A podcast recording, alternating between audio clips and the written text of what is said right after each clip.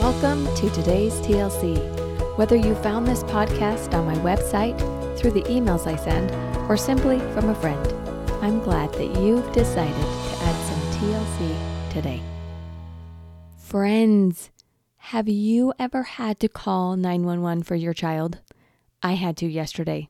For the first time in parenting for 10 years, I had a whole team of paramedics rush my house.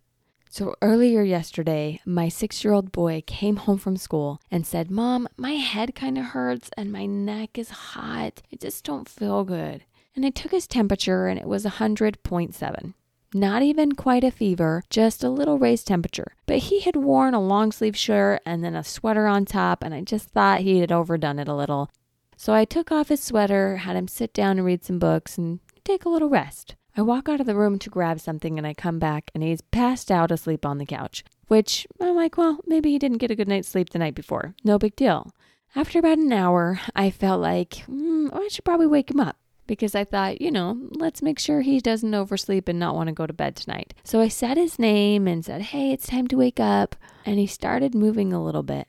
And then I walked over to feel his forehead and he was on fire, burning to the touch. I quickly grabbed the thermometer and read his temperature, and he was 104.3. So I got a little nervous and said, Hey, buddy, it's time to wake up. And as he started waking up, he went into convulsions. His body flopped into my arms and he started shaking back and forth. His eyes rolled into his head. And as I was trying to wake him up and yelled for my husband, he just was speaking gibberish and totally not himself. I really thought he was having a seizure. My husband comes running in and says, Call 911. And that moment, as a mother, when your husband looks at you and he says, Call 911, hits you like a train. Gratefully, I was able to pick up my phone, call 911, and tell them what was happening as my husband tried to calm my child and get him to respond. Finally, after a few minutes, he stopped shaking and relaxed. He was still loopy, but he seemed to be pulling out of it.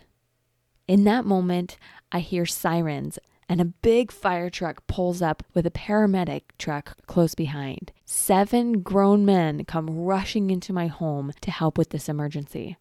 At this point, my son is starting to have a full conversation. He's pulling out of sleep and his body isn't doing what it was before. His temperature has gone down to 103 and he's a little bit more stable.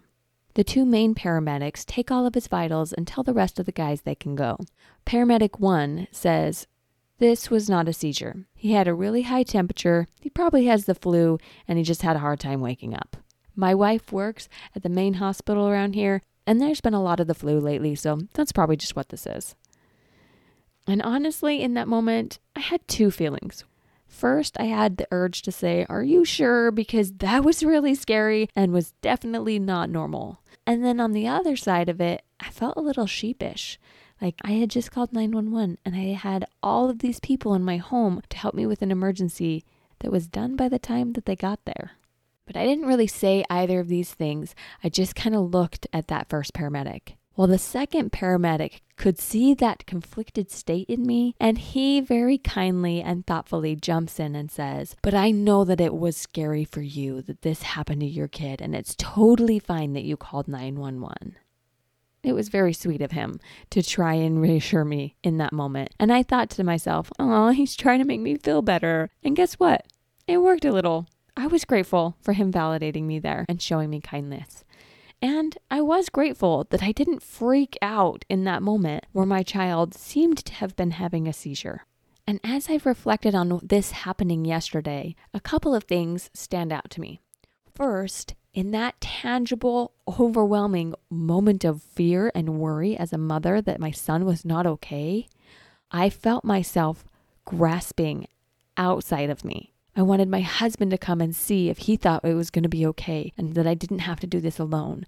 I was desperately wanting my son to wake up and talk to me like he was his normal self. And I was looking at this professional, this paramedic, to calm my fears and apparently to validate me so that I would feel okay in that moment. all of these actions that I took were because I wanted to feel relief. Relief from the worry, from the fear, from feeling sheepish, from the pain of that intense emotion. And I was grateful in that moment for the support that I did receive. But what about those times in our lives where we are feeling that pain and those negative, hard emotions, and we don't get the support that we want from those around us? What do we do in those hard moments? That space is where we find out if we are emotional adults. Here's what I mean. First, let's think back to when we're a toddler, or think about a toddler that you know right now. When a toddler is scared, what do they do? They look for a grown up to reassure them. You can just see a toddler's face when a dog comes up and they're worried because they've never seen this big of a dog before. They look at their parents with that furrowed brow as if to say, Is it safe? And the parent gives that knowing nod to reassure them, and the child relaxes because the parent said that they're going to be okay. As a toddler, when we are young, this is a healthy dependence because that toddler doesn't have the capacity to understand the world and to regulate how they're feeling. Their brain literally is not capable of that yet. But there's a point in your life where a healthy emotional person will shift away from needing a parent or someone outside of themselves to give them that security and that knowledge of what's safe and what's not safe. And instead, they'll find it within themselves. Here's a couple examples for you. Let's say that you have a friend who says something that feels inconsiderate to you. If you are still in emotional childhood, you could interpret that as, I'm not lovable because they said this thing to me. And then you want to judge them and you want to text them a lot and try and figure out how to solve it or worry that you were going to say something wrong. And you need them to change their opinion or what they did for you to feel lovable again or for you to feel reassured that your relationship with them is going to be okay. Can you feel that needy energy, that pull to the other person to solve the problem? That's emotional childhood. An emotional adult in this situation would first honor how they feel about what's going on because they know that they need to take care of their own feelings. And then they might get curious about the truth. Was what this friend said true? Is there something that maybe we could learn from here. And then they'd find a loving way to invite connection to themselves and that friend. They could say sorry for something that they may have done wrong, or they could share how they were affected by what the friend did. They might even ask God's guidance of what else they might need to learn here. See how that is going inward to find that guidance and that peace? That's emotional adulthood. Here's another example. Let's say we get negative feedback from someone at work. Someone in emotional childhood would take it personally and start beating themselves up for doing it wrong. Or maybe they'd get defensive and blame the other person because they're the ones who are so critical all the time. Or maybe they'll get really worried that they'll be fired and spin in that worry, overwhelm, blame, shame, until their boss or colleague comes back and resolves the situation so they can feel better. See the dependency? An emotional adult would again honor that feeling, get curious about what is theirs, and then communicate openly without needing the other person to respond in a certain way for them to be okay. Or let's take my situation with calling 911 part of me was in emotional childhood where I wanted to freak out and have everything be fixed so that I could feel better. My brain was pulling towards the worst case scenario and wanting to just spin out. And as I felt myself pulled that direction, I also heard my inner voice say, It's not going to help to be worried. Find help and stay centered.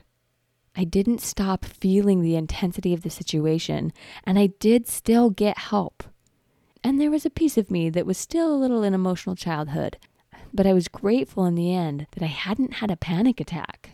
Emotional childhood is when we want the world to be responsible for how we feel. And this leads us to try and make the world change so that we can feel better.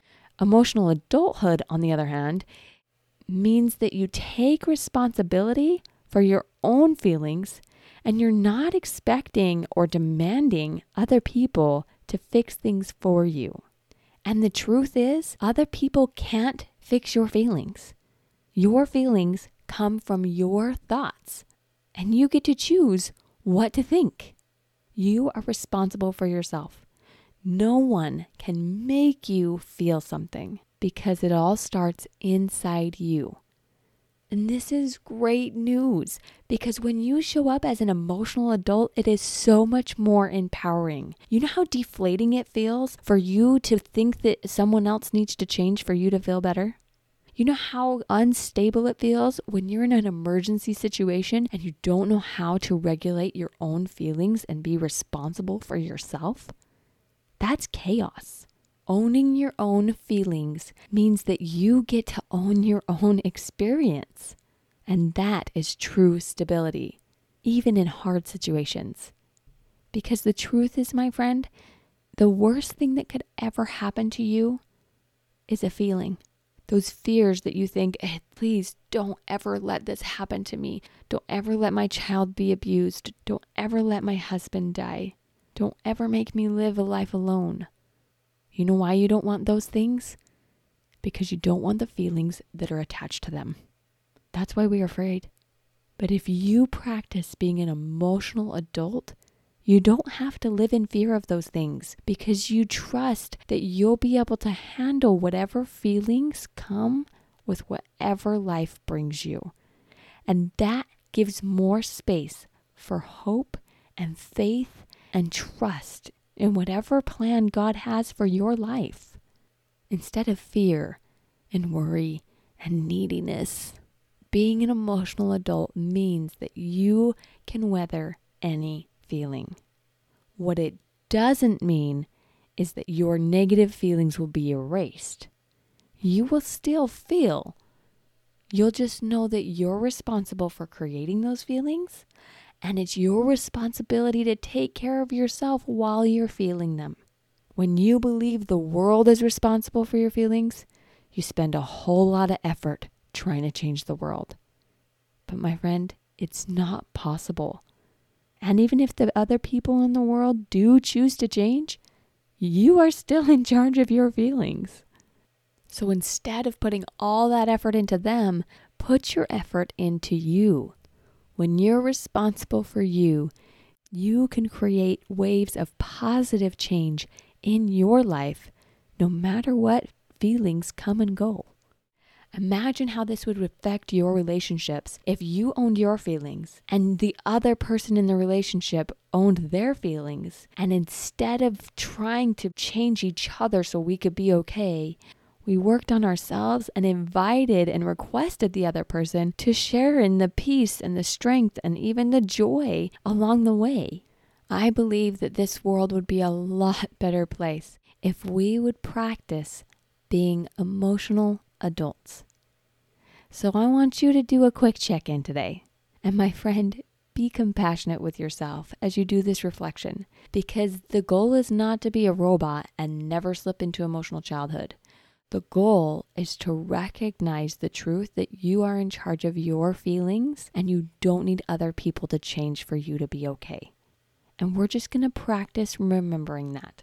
When our child is disobedient and we really want them to be obedient so that we can feel like a good mom, we practice remembering that we're in charge of how we feel about our mothering, not our children or we feel inconsidered by someone we love, like our spouse or a close friend, and we want to sit and wallow, we remember that they don't need to show us love for us to be lovable. We can find that love in us and then invite them to connect.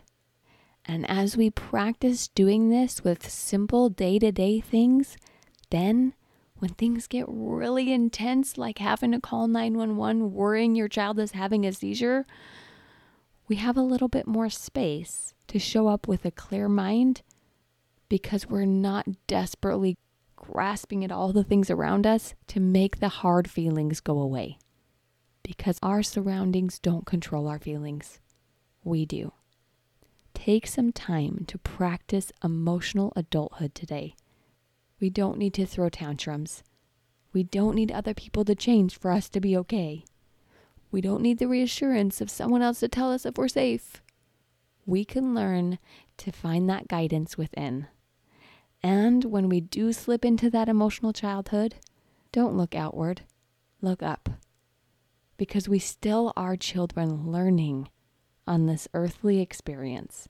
And the all powerful, intensely emotional Father of ours in heaven will guide us when we get stuck. Turn in and turn up. Let's practice today, my friends. You've got this.